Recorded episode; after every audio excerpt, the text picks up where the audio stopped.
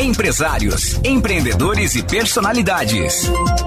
Grandes histórias, negócios, carreira, marketing, sonhos e inspirações. Papo Empreendedor com Taine Librelato. Oferecimento Alumasa, indústria de alumínio e plástico. Destaque Transportes, 16 anos transportando sonhos por todo o país. Doutora Marília Tesman Melo Esprícigo, em G+, a qualquer hora onde você estiver. Metalúrgica Spillery, em Nova Veneza. Satic, cursos de graduação Unisatic, Sinta Evolução e Wise BTG. É isso aí então, gente, já estamos ao vivo. Olá, Taine, muito bom dia, seja bem-vinda. Bom dia, Jana Vieira, bom dia a todos os ouvintes da Rádio Guarujá. Nos acompanhem também ao vivo por vídeo através do Facebook e YouTube. Esse é o Papo Empreendedor, onde toda quarta-feira você pode conferir dicas sobre marketing, carreira, inovação, negócios e autoconhecimento. Quer crescer na sua carreira profissional? Está no lugar certo. O assunto de hoje é autoconhecimento. Quantas pessoas você conhece que são ótimas, competentes, mas não emplacam, não vão para frente? E por que será que alguns se destacam dentre tantos outros com a mesma formação? Certamente, o autoconhecimento é uma das explicações. Mas se autoconhecer não é só dizer que se acha bom nisso ou naquilo. É sim também conhecer quais são os seus limites pessoais e profissionais. Meu nome é Taine Librelato e para compartilhar suas experiências profissionais e história de vida, a convidada de hoje é a Cristiana da Luz. Cris é uma apaixonada pela vida, já esteve em mais de 40 países. Em 2016, foi sozinha à Espanha e fez o caminho de Santiago de Compostela, caminhando mais de 700 quilômetros. Já realizou trabalho voluntário com mulheres árabes da Palestina, da Índia e no Brasil. É formada em Letras pela UNE Chapecó, já teve escola de idiomas, já deu aula de MBA sobre coaching nas organizações. Sua trajetória já rendeu premiações nacionais como, em 2008, recebeu o Prêmio de Talento Empreendedor em Educação pelo SEBRAE. Em 2015, recebeu o Prêmio Mulher de Negócios de Santa Catarina, também pelo SEBRAE. Em 2013, ela foi vencedora do Prêmio Nacional de Trabalho Humanitário e Voluntário pela JCI. Hoje, a Cris tem uma agência de turismo, é um ser iluminado, Jana, já estou até emocionada aqui só em falar dela, porque eu me apaixonei por ela, tenho certeza que todos os ouvintes vão se apaixonar também. Ela é mãe de 4 filhos, ela é linda, maravilhosa, ela é casada há 30 anos com o deputado Fabiano e compartilha seus aprendizados em palestras, é intuitiva e se desafia a fazer parte da diferença por onde passa. Cris, seja bem-vinda ao Papo Empreendedor, e eu nunca comecei um Papo Empreendedor tão emocionada como eu estou hoje. Então seja bem-vinda, acho que vai ser difícil a entrevista, mas eu tenho certeza que vai ser com todo o meu amor e coração. Bom dia, e eu vejo que é isso, né, Jana? E também a Taine, antes de mais nada, antes de todo esse currículo, é o que realmente se passa dentro da gente, que é o que nos leva para o melhor caminho, para a melhor escolha, e para a melhor direção. E você me apresentou, trouxe todo o meu currículo, e eu, assim, te ouvindo, mas me sentindo, comecei a me emocionar, né? Quanta trajetória para chegar até aqui. E eu acho que é justamente sobre isso quando você fala em autoconhecimento. Então, quero te agradecer o convite, Taine. Se você se apaixonou para mim, eu já falei que você foi a grande revelação do grupo, de 20 mulheres, para mim, assim, pelo teu jeito genuíno de ser, sabe? Eu acho que é isso que eu mais, assim, vejo em você, né? É genuína, tu tem uma natureza íntima que pulsa nas palavras que tu fala, no teu sorriso, nas tuas escolhas. Então, estou muito agradecida e muito feliz em estar aqui. Tenho certeza que hoje a gente vai contribuir muito para muitas experiências, para muitas mulheres e homens que estão nos ouvindo, sabe, Cris? A Cris é uma apaixonada por transformar a vida de mulheres, mas eu tenho certeza que com o jeito carismático dela, ela transforma a vida de todo mundo, não é só de mulheres, né? Verdade. Cris, recentemente a gente foi junto para uma viagem incrível, né, da Índia, uma viagem espiritual, humana e de autoconhecimento. Eu queria que tu contasse um pouco como é que vem sendo essa tua experiência de levar mulheres para a Índia, de diversos segmentos, assim. Que ótima pergunta, Taine. Eu sempre vejo como um desafio, sabe? Porque o que eu percebo? Se a gente olhar o nosso grupo, nós estávamos em 22 mulheres. Cada força presente, sabe? Não só de empreendedorismo, mas de alma mesmo, né? De maternidade, de sensibilidade, de busca.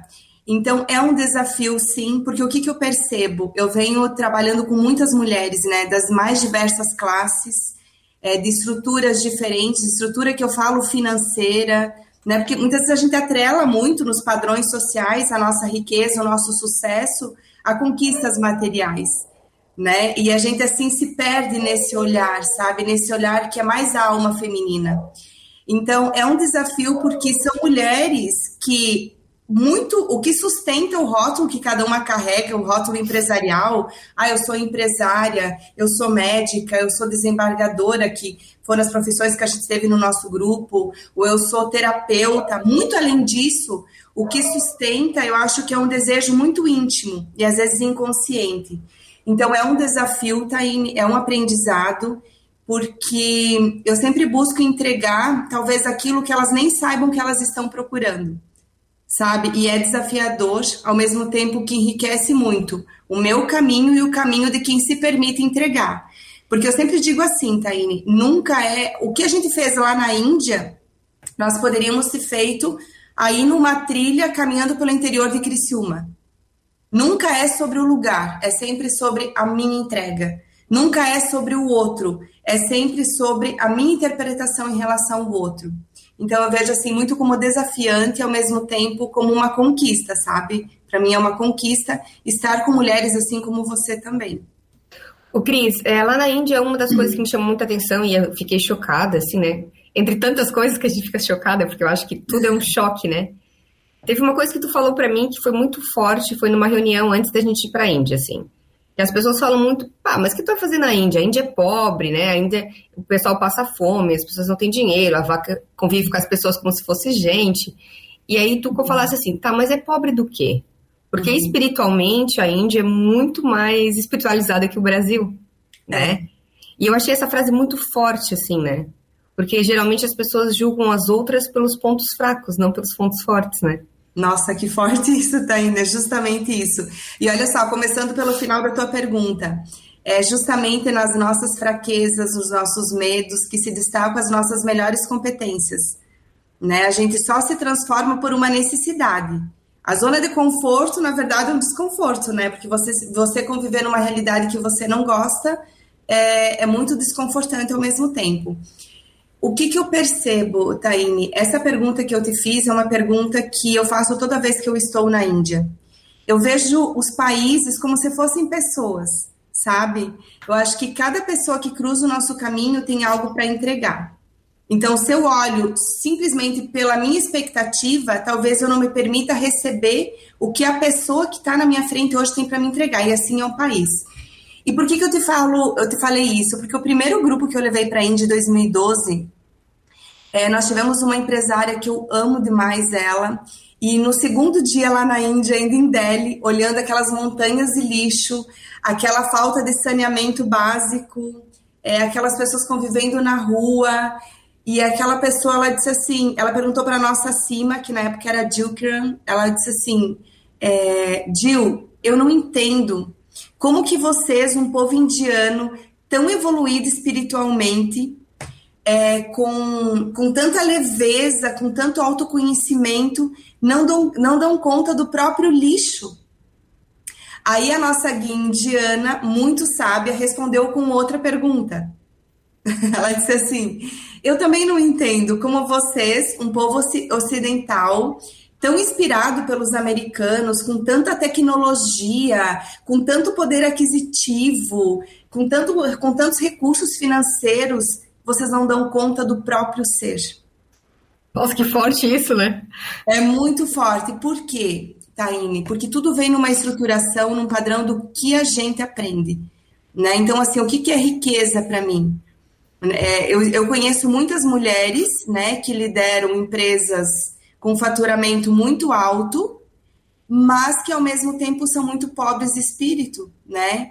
Que se encontram com 50 anos, obesas, mal-humoradas, sem relações que realmente as fortaleçam. Então, assim, o que é pobreza para mim? O que é riqueza para mim? E a Índia é justamente isso, né? A Índia entrega para a gente um olhar sobre o básico da vida, que é totalmente extraordinário, né? Você esteve lá, Taine, você viu Então, a Índia é considerada o país dos contrastes, porque ao mesmo tempo que você vê uma montanha de lixo, eu tenho certeza que você concorda comigo que os pontos turísticos são os mais limpos quase do planeta. Você viu a maioria deles, a gente nem de calçado consegue entrar, porque eles acreditam muito na limpeza das energias, para você não trazer energia suja, não trazer sujeira lá de fora. Eu lembro que a primeira vez que eu fui para a Inglaterra, Taine, eu fiquei na casa de uma médica que traduzia livros do japonês para o português. Incrível, é Mahitsuda o nome dela. Eu fiquei todos os dias, eu descia no ponto de ônibus, sabe, na faixa dos Beatles, onde eles têm aquela foto tradicional da capa de disco atravessando a rua, ali eu descia todos os dias. E a primeira vez, quando eu cheguei na casa dela, a primeira vez, ela gritou comigo porque eu estava entrando de calçado. E aí eu parei, olhei e ela disse, nunca, jamais faça isso, não traga energias ruins para dentro. Então, veja bem, a Índia, um país visto que muitas vezes eu sinto a Índia como muito primitiva em muitos aspectos, ela é totalmente evoluída em aspectos que nós aqui ocidentais estamos começando, iniciando um caminho. Taine, se a gente pensa que nós estamos começando a aprender a respirar, a gente não se dá conta da nossa respiração. Nós ocidentais nos rotulamos como tão à frente do tempo. A gente ainda está aprendendo sobre os nossos pontos que interferem no nosso corpo, que interferem na nossa saúde. Né? Janikini, quando foi se curar do câncer lá na Índia, né, ele primeiro teve que ficar 15 dias sem nenhuma intervenção médica.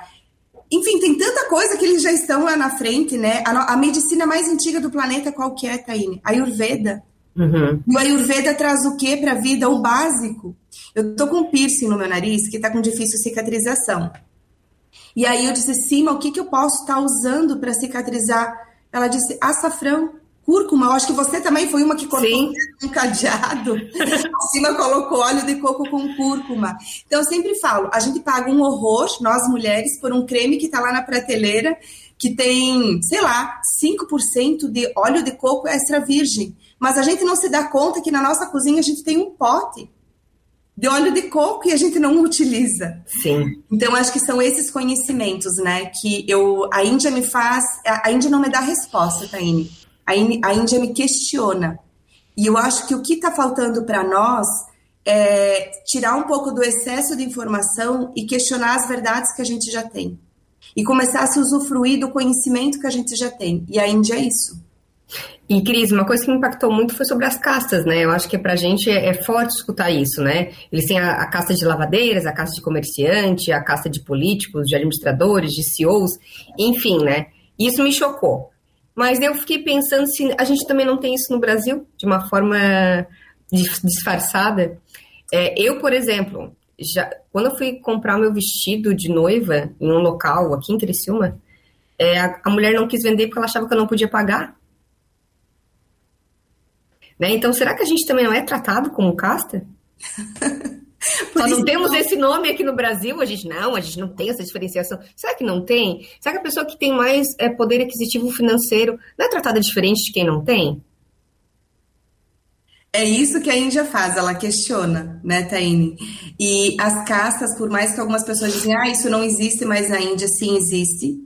Né, vocês viram no trem, os jornais, tinha a Elisa Mara, que é uma empresária aqui de Pinhalzinho, acho que até ela tirou foto.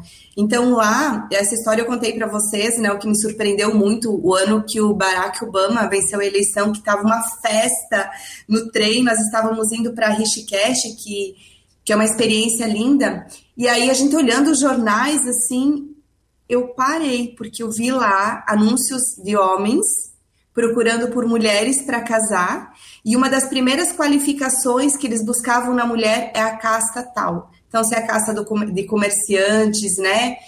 Por quê? Porque a casta, no meu ver, Taine, ela existe dentro da minha casa, ela existe no meu bairro, como ela existe em Nova Delhi. Uhum.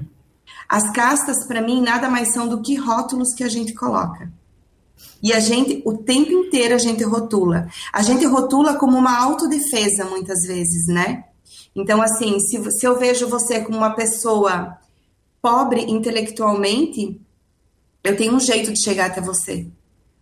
Se eu vejo você como rica intelectualmente, eu tenho outro jeito. Sim. Então eu vejo que essa diferenciação, desde a época lá, né? Eu viajo, eu amo o Egito, meu Deus, só muda o que a gente chama, né? Se é classe social, ou se é casta, ou se é preconceito. Sim. Eu acho que isso sempre vai ser. Isso faz parte da natureza humana, né? Como autodefesa, como forma da gente se sentir seguro para chegar em alguma pessoa, mas para mim sim existe. E quando eu falo sobre a Índia, ainda eu vejo que a casta é uma forma de amenização sobre o que eles vivem, sabe, Tainha? Isso me dói um pouco, porque assim, se eu nasci numa casta muito pobre, primeiro que eu tenho que entender que essa é a minha realidade, então isso me faz com que eu não questione, com que eu também não tenha a possibilidade de conseguir tal emprego ou de casar com uma pessoa que é de uma casta mais elevada. Sim. Então isso também traz um certo conforto, sabe? Porque faz com que as pessoas lá não questionam. Claro que isso tudo também está mudando, mas você viu o tamanho da Índia, né? Acho que é o segundo país hoje mais populoso, eu não estou Sim. mais atenta aos dados, mas mais ou menos isso. Então é muito difícil você conseguir trazer uma transformação social em pessoas que têm pouco acesso, muitas vezes, à tecnologia, a vídeos, a informações, até porque são países muito fechados, eles assistem tudo muito relacionado a Bollywood, é uma forma que o governo encontra também para que eles se mantenham naquela tradição. Não sei se você viu, Tainha, se você ligou a televisão, mas o que já está passando lá na televisão, as músicas que eles escutam, as propagandas, é muito restrito a Bollywood, que entrega Sim. a cultura deles, né? A mulher que é mais submissa, enfim, N questões. Então eu vejo a casta mais ou menos dessa forma. Cris, eu acho que todo ser humano tem ou já teve a dificuldade de responder uma simples pergunta, quem sou eu, né? Uhum. E isso aponta, querendo ou não, a falta de autoconhecimento. O bloqueio de falar de si, das nossas competências, da nossa própria existência, traz transtornos até mesmo para a carreira. Na tua opinião, por que é tão importante o autoconhecimento? Porque autoconhecimento é tudo, né, Tainha? O autoconhecimento é o que vai sustentar as tuas escolhas. O autoconhecimento é que vai te dar paz de espírito para dormir à noite, falando sobre Sim. o básico da vida.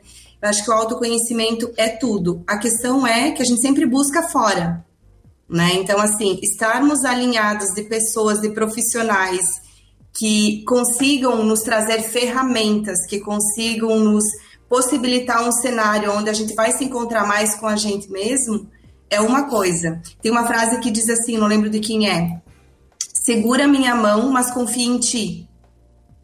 Isso tem muito a ver sobre autoconhecimento, né? A gente tem à nossa disposição, N autores, uma imensidão de vídeos no YouTube que falam sobre autoconhecimento, pessoas incríveis que já se conhecem.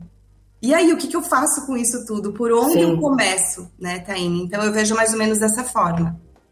E, Cris, tem alguma técnica para se autoconhecer? Eu vou te dizer o que funcionou comigo, assim. Eu me considero uma pessoa num caminho muito fortalecido, né, na busca desse autoconhecimento. E já estive com muitas pessoas inteligentíssimas e pessoas que eu julgo, assim, que... Não vou dizer que se conhecem totalmente, mas que têm uma boa noção sobre quem elas são, né, além dos rótulos que a gente sempre fala.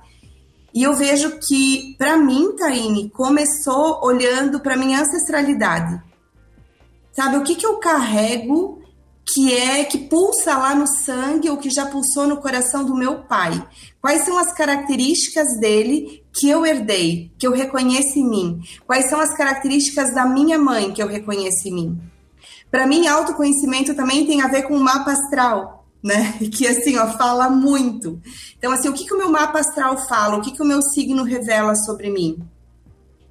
Autoconhecimento tem muito a ver, por exemplo, com os setênios, sabe? São várias coisinhas, Sim. São vários ingredientes que te dão um diagnóstico de quem é a Tainha hoje, né? Então, por exemplo, a minha ancestralidade, o meu mapa astral. Eu gosto muito também de acompanhar os meus setênios, né? Que de 7 em 7 anos é considerado que a gente está num novo momento da vida. Então, hoje, por exemplo, eu já passei pela fase da loba, que é aquela fase da revolução, que as mulheres se separam, que elas viram fitness, né? Já é comprovado que é na fase de lá depois dos 40 anos que a gente chega numa questão hormonal que é comparado com a nossa adolescência. Por isso que diz assim, meu Deus, fez 40 anos ou tá na idade da loba, começou a enlouquecer. Não, talvez ela começou a ir mais encontro ela mesma, né? Como tem aquela frase que diz, está mais do que na hora de viver a vida que queremos e não a que esperam de nós.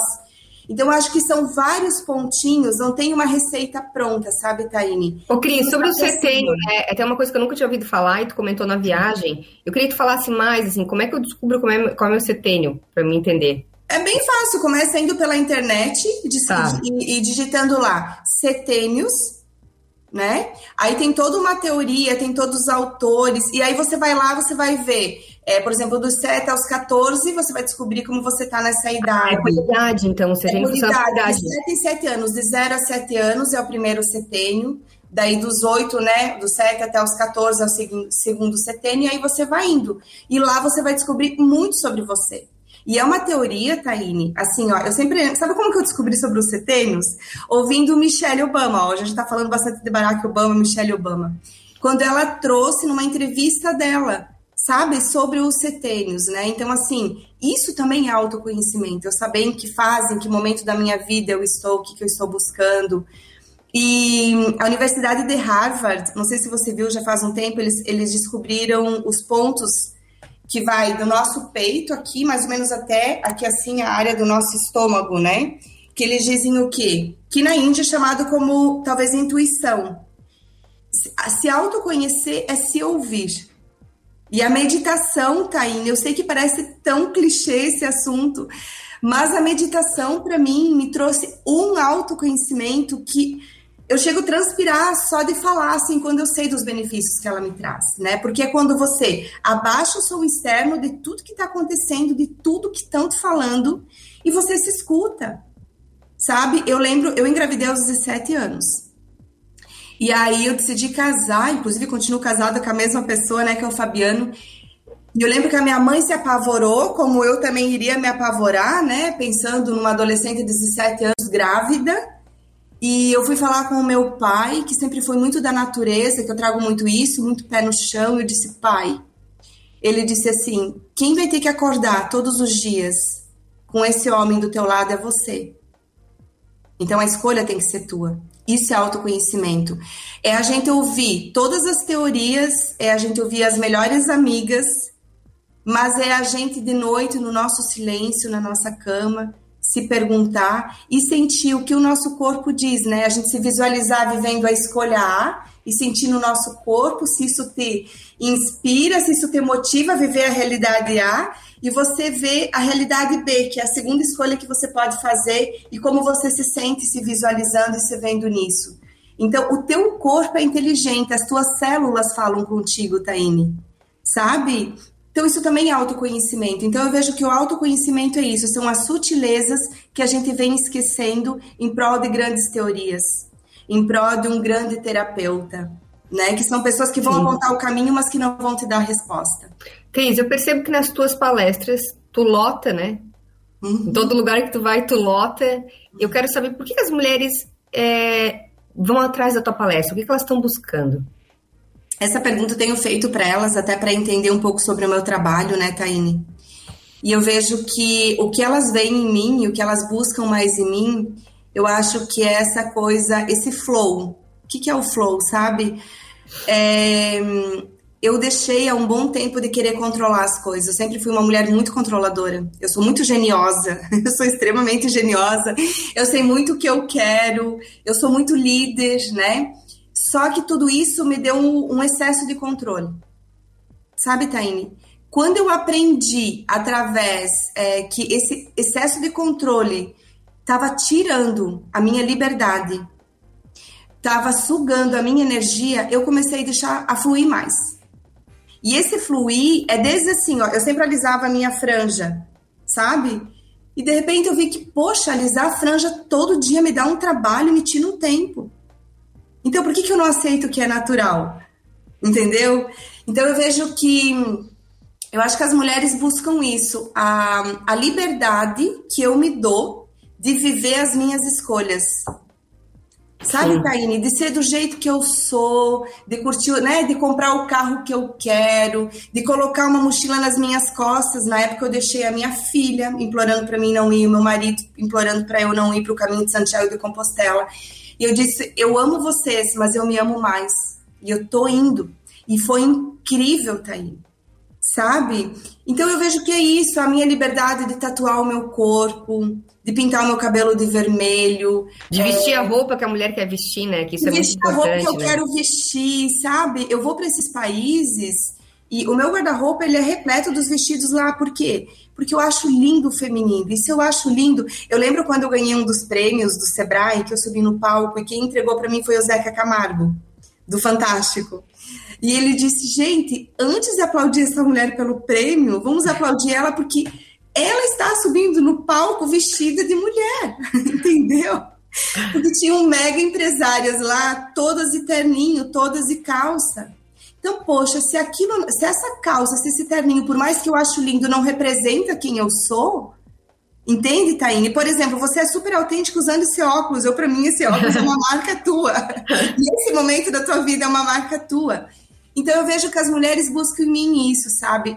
Essa liberdade da gente fazer as nossas escolhas, de viver o nosso caminho, de se enfeitar do jeito que a gente gosta, sabe? De não ter que dar tanta explicação e de fluir de uma forma natural, né? Sim. Se agora eu tô com vontade de... Agora, por exemplo, ano que vem, eu já comentei com as minhas amigas, eu quero estudar sobre a Ayurveda, né? Principalmente sobre a alimentação, que é algo que vem me incomodando. E tudo que nos incomoda é um sinal de transformações que a gente pode viver. Então, eu tô cansada de aumenta de peso, diminui de peso. Então, deu, chega. Então, eu quero estudar sobre isso, eu quero me entender, eu quero entender o que a alimentação transforma nas minhas emoções, qual que é a minha fome real, é uma das coisas que eu quero aprender. Eu quero aprender sobre a leitura das mãos, que é a quirologia, do estilo indiano, né? Tem a quiromancia, que é mais dentro dos ciganos e tal. São escolhas minhas, é o que pulsa no meu coração. Então, quando eu sou capaz de me ouvir e fazer as minhas escolhas através daquilo que pulsa na minha alma, do que a minha alma pede, é incrível. E as viagens para a Índia foram isso, né? Foi um movimento interno meu, que eu precisava fugir, como te falei, não muda aí no interior da minha cidade de Pinhalzinho, que eu adoro ir para a Índia, mas é uma oportunidade de ter um olhar diferente. E eu fui fugir para a Índia e descobri um mundo incrível, e hoje eu levo outras mulheres que precisam fugir da mesma forma que eu. Sim, para se encontrar, né, Cris? Acho que é muito isso, né? Ô, Cris, eu sempre comento que as pessoas têm muitos sonhos, né? Mas o que impede delas realizar é o medo. Uhum. E o passado, por exemplo, pode ser um bloqueio, né? Então, como que a gente pode entender o passado como lição e não como sentença? Ai, que lindo isso, né, Taine? Eu tenho aqui, deixa eu até mostrar para você. Olha isso, estou falando sobre o passado. Eu tenho aqui na minha mesa a minha foto quando eu era criança do meu esposo, né? Por quê? Uma vez eu aprendi, Taine, que quando a gente tem dúvidas sobre o nosso presente, sobre o momento de hoje, a gente precisa visitar o nosso passado, principalmente a nossa infância. Porque as características que a Taine tinha lá na infância são hoje os principais talentos que a tua alma sustenta. Olha que lindo isso. Sim. Então, eu vejo que buscar no nosso passado, primeiro, o que a gente já é bom, é fenomenal. Eu tive um papo com a minha mãe o ano passado, e quem tem mãe e pai vivo, gente, nossa, olha a oportunidade. O ano passado, eu tirei para estudar a minha maternidade. E estudando a minha maternidade, eu fui ter um diálogo muito profundo com a minha mãe. E aí eu disse assim, mãe, como que você me descreve quando criança? A minha mãe olhou para mim e disse assim, igualzinho o que você é hoje. Quando você põe uma coisa na cabeça, você vai até o final. E aí eu comecei a anotar, digo, meu Deus, essa sou eu? Né? A minha mãe disse assim, mana, você é exatamente hoje, nos seus 40 e poucos anos, você está vivendo exatamente no estilo que você, quando era criança, você fazia. Então, acho que esse é um primeiro princípio, a gente revisitar o nosso passado, buscando referências sobre quem a gente é, sobre o que a gente nasceu para ser antes que falasse que aquele caminho não era um caminho bom. Sim. Né? E sobre a questão do aprendizado, né, Taine? Eu acho que tem muito a ver sobre flexibilidade, sabe? Taíne, você é incrível. Para você chegar onde você chegou, quantos fracassos você teve? Sim. E eu não digo só fracasso financeiro, não. Fracasso de alma, fracasso de relações. Então, é olhar como isso como tentativas de acertos, né?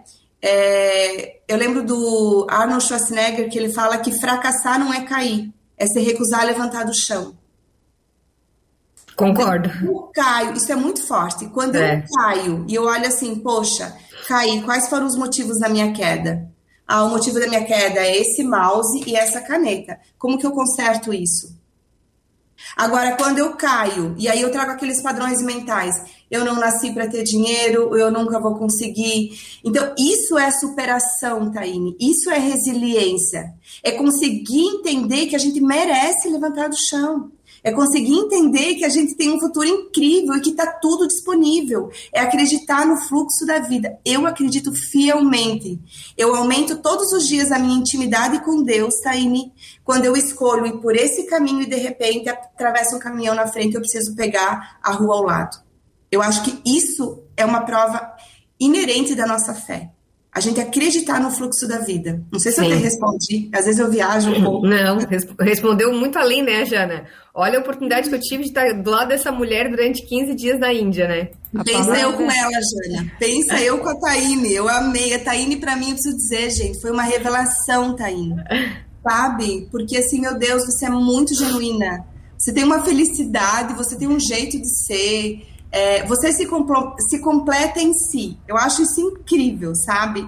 E o que eu mais gostei de você, Taíne, é vivendo isso tudo, mas assim, olhando para o que você já é, e tendo também um olhar para o que você sabe que você merece ser. Eu acho que isso é o equilíbrio da vida. Sim. Sabe? Porque geralmente a gente assim, eu sempre falo pro meu esposo, né?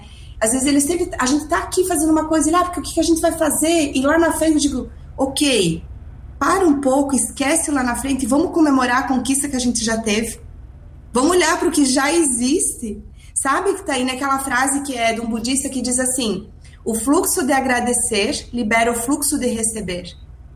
Se eu não consigo olhar para as minhas conquistas hoje, como que eu posso à noite ajoelhar meus joelhos, né? Se ajoelhar, juntar minhas mãos em forma de oração e pedir. Sabe? Então eu acho que a vida, ela acontece todos os dias no básico quando a gente se permite olhar. Mais ou menos isso. Perfeito. Cris, eu comecei a acompanhar, né, agora a tua rede social. Depois eu até queria que você falasse, né, qual é o endereço. E tem uma frase que tu escreveu lá que eu achei muito interessante, assim, que a gente não... Que não é justo atribuir o desabamento de uma ponte frágil ao último caminhão que passou. Como fazer para identificar quais são nossos maiores problemas e obstáculos?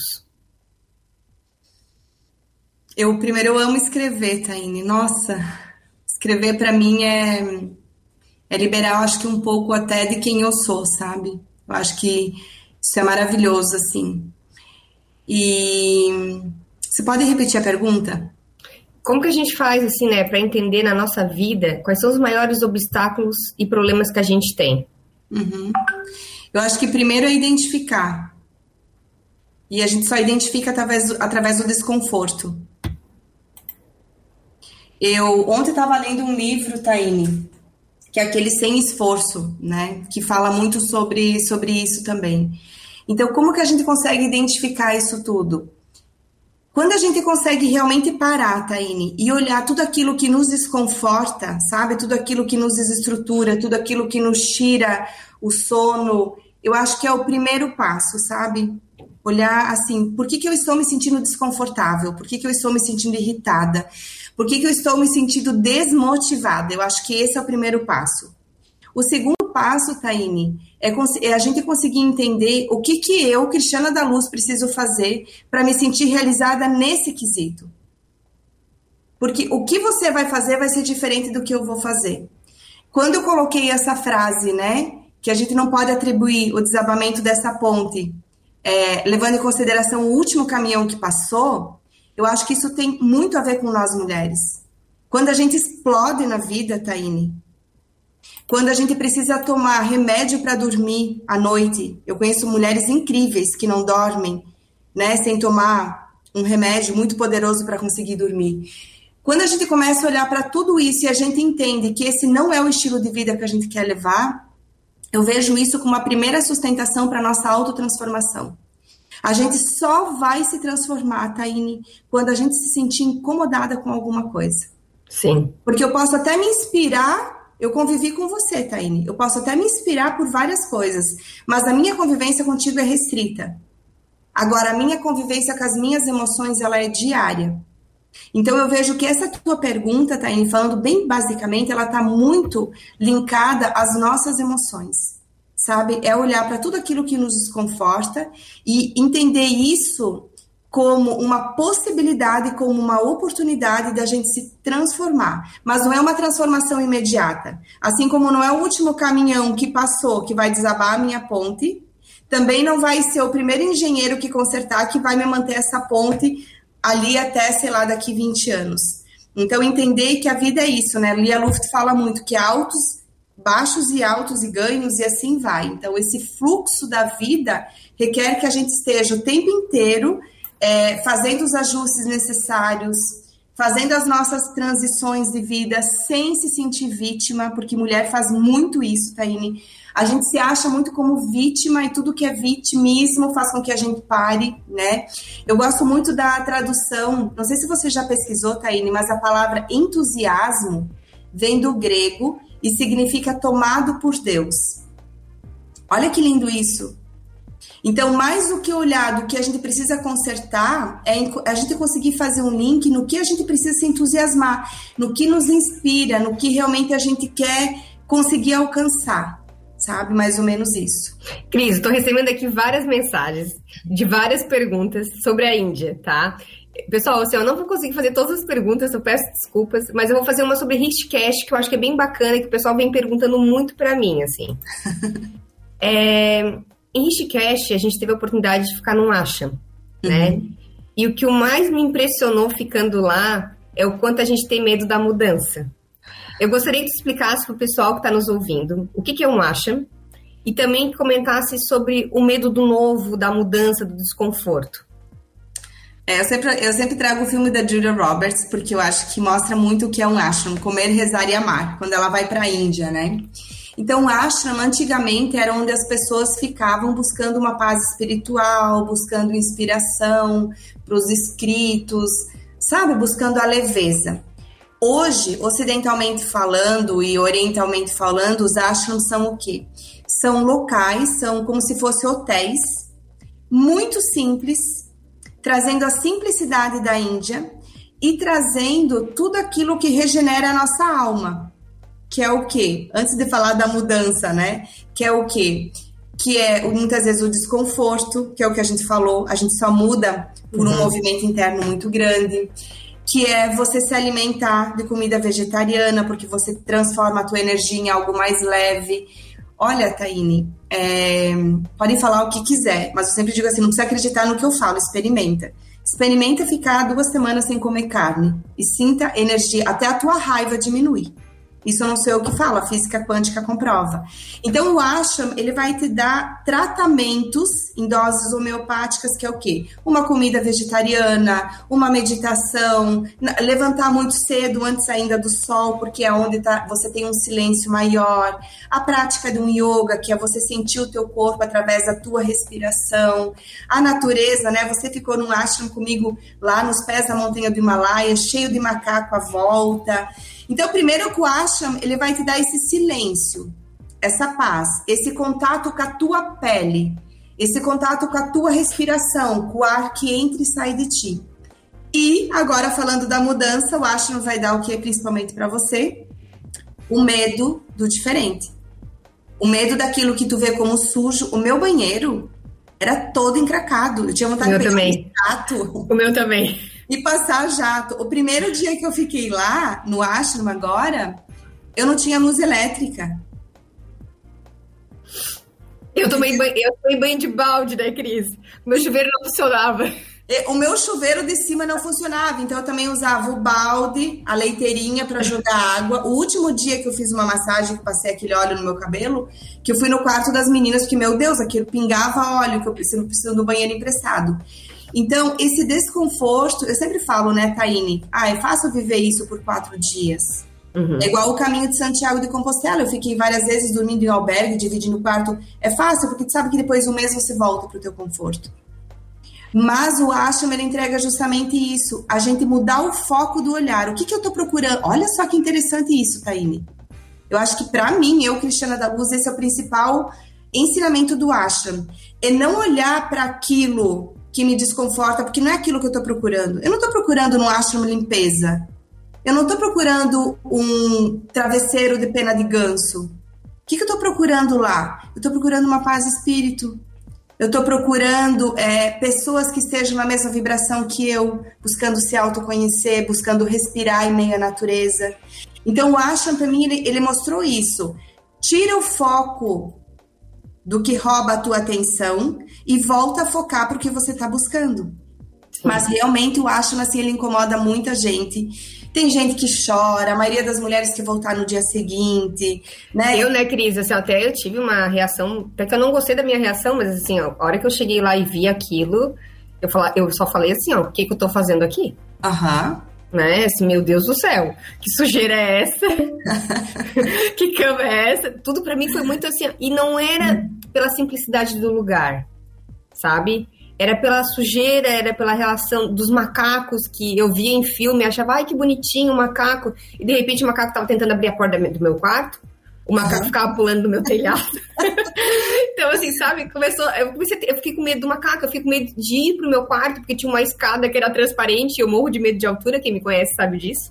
Então, né, o quanto foi difícil. E assim, ó, o primeiro dia pra tomar banho de balde com água gelada não foi legal. O segundo já tava bom, o terceiro eu tava cantando, feliz. Assim, gente, quem eu sou? Taine, eu acho que você falou uma coisa bem... Isso acontece com todo mundo. Acontece com todo mundo. Sabe o que eu falei a primeira vez que eu levei um grupo pra lá? Eu disse, ó, essa é a programação do Ashram. Eu nunca tinha feito uma meditação, yoga, tomar banho. Eu disse, mas assim, ó, eu não contem comigo, não queiram me ver, porque assim, eu fui a primeira a tomar banho gelado e ir pra meditação. Eu participei da primeira até a última, isso foi em 2012. Mas eu vejo, Taine, que é isso, sabe? É a gente ver que a gente pode ir muito além do que a gente acredita. Sim. É a gente ver que aquela sujeira que tá lá fora que nos desconforta, às vezes a sujeira que a gente carrega dentro da gente... Verdade. É muito maior. O que eu carrego, que eu preciso limpar, que eu preciso desapegar? Ou que eu preciso aceitar, né? Porque eu também acho que a aceitação é importante, né? Total, então eu vejo que é uma oportunidade linda, e tanto é, né, Taine, você foi prova. Depois do segundo dia, quando elas me perguntaram, tá, quando que a gente vai? Ah, só tem mais uma noite. Ai, não acredito. A sério que vai acabar? Claro que quando acaba, todo mundo quer voltar, porque a gente já viveu tudo aquilo que tinha pra viver lá. E é muito intenso, né? É muito intenso. Muito intenso. E aquele rio passando, e aqueles cheiros, e aqueles mantras. Aquelas vacas, né, Cris? Porque também a vaca, pra mim, me acostumar não foi fácil, porque eu esbarrava na vaca, né? Ô, Cris, a gente tem como é que eu posso dizer?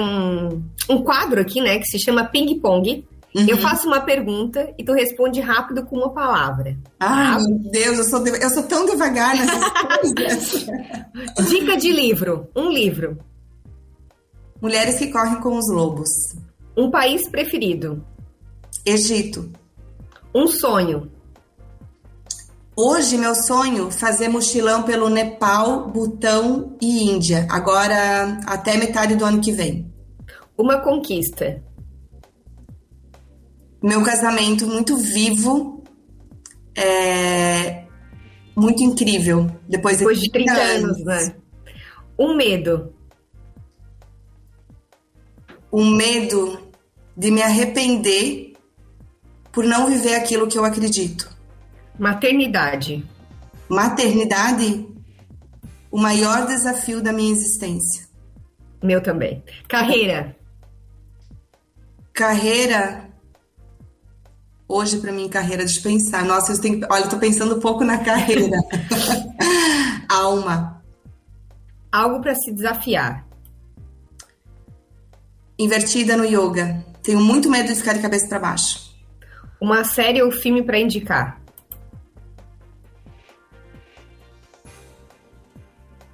Filme. A Voz do Empoderamento. Ah, é muito lindo o filme. Uma qualidade. Minha, do mundo ou tua? O que tu pensar. Uma qualidade, abundância do planeta. Um país que falta conhecer. Japão. O melhor hotel do Brasil que já se hospedou. Meu Deus, impossível responder. Depende muito do meu humor. Ai, meu Deus do céu. Só não vai dizer que é um macho que eu não vou deixar. Não é algo jamais. Eu gostei muito do Capama, na África do Sul. Ah, legal. E no Brasil? Um hotel?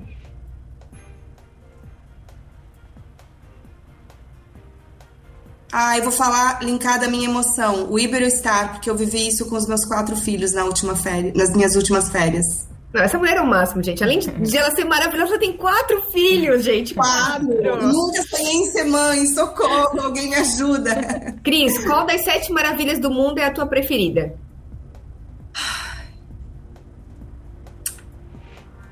A esfinge. E agora, a última pergunta do Papo Empreendedor de hoje. Onde você se vê daqui 5 anos? Nossa, tu é muito poderosa nessas perguntas. Então, eu, talvez por um desejo íntimo, fazendo uma viagem muito longa, de uns 40 dias, em meio à natureza, sozinha com a minha mochila. Cristiana Luz, assim, teu próprio sobrenome já diz quem tu és. Tu és uma luz. Eu falo que o sobrenome é do meu marido, mas quem brilha sou eu. Agora é teu, né? Se era teu marido, agora é teu. Olha, até aqui, ó. Não, mas ele é maravilhoso, meu Deus. Brilha muito, tá? Continue, assim, inspirando as mulheres como tu inspira, inspirando homens, inspirando países. Porque eu digo, assim, hoje eu até publiquei na minha rede social uma foto que a gente foi tirada nossa para colocar num jornal na Índia. Uhum. Não é só uma foto, é uma inspiração para todas as mulheres que estão lá, que vê, elas são do Brasil e elas podem isso. Se elas podem isso, eu também posso. Verdade, Taine, que lindo. Então, um beijo no teu coração, muito obrigada pela audiência, todos os nossos ouvintes. Cris, obrigada. E Taine, assim, que a minha luz, que a luz da Jana, que a tua luz tenha sempre espaço para brilhar, né? Independente do julgamento das pessoas, que a gente viva tudo aquilo que a gente quer viver, porque se a gente não viver, ninguém vai fazer isso por nós. Então, verdade. Se tiver vontade de ir pra Índia, vai pra Índia. Se tiver vontade de fazer uma trilha com a tua mochila, com os teus livros, vai fazer uma trilha. Se tiver vontade de não ir trabalhar, não vai trabalhar. Eu acho que é viver o dia de hoje, que é o maior presente que a gente tem. E assim, ó, eu fui pra Índia, sabe, com um propósito, e te conhecendo eu voltei com outro. Ai, que bom! Quero estar muito mais perto de você. E eu quero cada vez mais aproveitar mais a minha vida, sabe? Cada momento, cada instante, sendo ele bom ou ruim, porque tudo passa, né? Foi a nossa última palavra, né? Tudo passa. Então, que a gente possa aproveitar. Obrigada, Taine. Obrigada. Tchau, Jana. Gente, beijo. Muito obrigada pela audiência. Grande abraço.